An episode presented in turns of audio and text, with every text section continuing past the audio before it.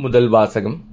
நினைவே மக்கள் தீய வழி நின்று விலகியதைக் கண்டு ஆண்டவர் தம் மனதை மாற்றிக்கொண்டார் இறைவாக்கினர் யோனா நூலிலிருந்து வாசகம் அதிகாரம் மூன்று இறைவசனங்கள் ஒன்று முதல் பத்து முடிய.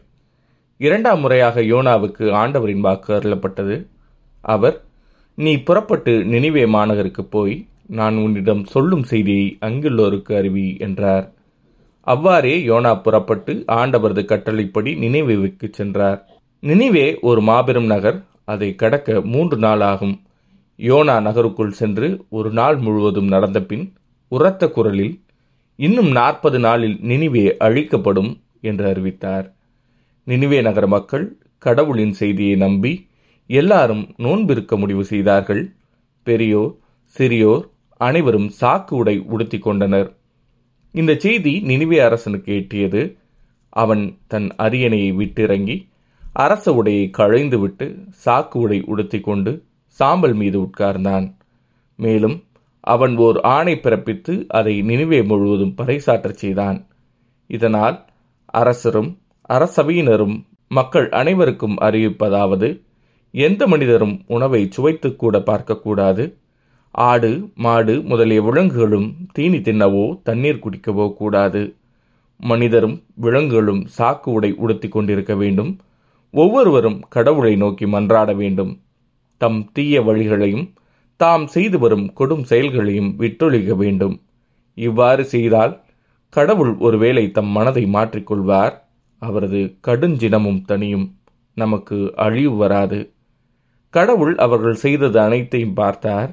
அவர்கள் தீய வழி நின்று விலகியதை அவர் கண்டு தம் மனதை மாற்றிக்கொண்டார். தாம் அவர்கள் மீது அனுப்புவதாக சொல்லியிருந்த தண்டனையை அனுப்பவில்லை. இது ஆண்டவரின் அருள்வாக்கு. இறைவா உமக்கு நன்றி. பதிலுரை பாடல் நீர் எம் குற்றங்களை மனதில் கொண்டிருந்தால் யார்தான் நிலைத்து நிற்க முடியும்? ஆண்டவரே ஆழ்ந்த துயரில் இருக்கும் நான் உம்மை நோக்கி மன்றாடுகிறேன். ஆண்டவரே என் மன்றாட்டுக்கு செவி சாய்த்தருளும். என் விண்ணப்ப குரலை உம்முடைய செவிகள் கவனத்துடன் கேட்கட்டும். நீர் எம் குற்றங்களை மனதில் கொண்டிருந்தால் யார்தான் நிலைத்து நிற்க முடியும்? ஆண்டவரே நீர் எம் குற்றங்களை மனதில் கொண்டிருந்தால் யார்தான் நிலைத்து நிற்க முடியும்? நீரோ மன்னிப்பு அளிப்பவர் மனிதரும் உமக்கு அஞ்சி நடப்பர். நீர் எம் குற்றங்களை மனதில் கொண்டிருந்தால் யார்தான் நிலைத்து நிற்க முடியும்?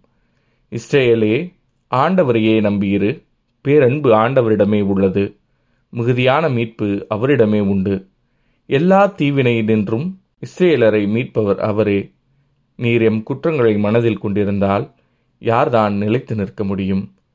நற்செய்தி வாசகம். மார்த்தா அவரை தம் வீட்டில் வரவேற்றார். மரியாவோ நல்ல பங்கை தேர்ந்தெடுத்து கொண்டாள். லூக்கா எழுதிய தூய நற்செய்தியிலிருந்து வாசகம் அதிகாரம் பத்து இறைவசனங்கள் முப்பத்தி எட்டு முதல் நாற்பத்தி இரண்டு முடிய. அக்காலத்தில் இயேசு தம் சீடர்களுடன் ஒரு ஊருக்கு சென்றார். அங்கே பெண் ஒருவர் அவரை தம் வீட்டில் வரவேற்றார். அவர் பெயர் மார்த்தா. அவருக்கு மரியா என்னும் சகோதரி ஒருவர் இருந்தார். மரியா ஆண்டவருடைய காலடி அருகில் அமர்ந்து அவர் சொல்வதை கேட்டுக்கொண்டிருந்தார். ஆனால் மார்த்தா பற்பழ பணிகள் புரிவதில் பரபரப்பாகி இயேசுவிடம் வந்து ஆண்டவரே நான் பணிவிடை செய்ய என் சகோதரி என்னை தனியே விட்டுவிட்டாலே உமக்கு கவலை இல்லையா? எனக்கு உதவி புரியும்படி அவளிடம் சொல்லும் என்றார். ஆண்டவர் அவரை பார்த்து மார்த்தா மார்த்தா நீ பலவற்றை பற்றி கவலைப்பட்டு கலங்குகிறாய். ஆனால் தேவையானது ஒன்றே மரியாவோ நல்ல பங்கை தேர்ந்தெடுத்து கொண்டால் அது அவளிடமிருந்து எடுக்கப்படாது என்றார். இது ஆண்டவரின் அருள்வாக்கு.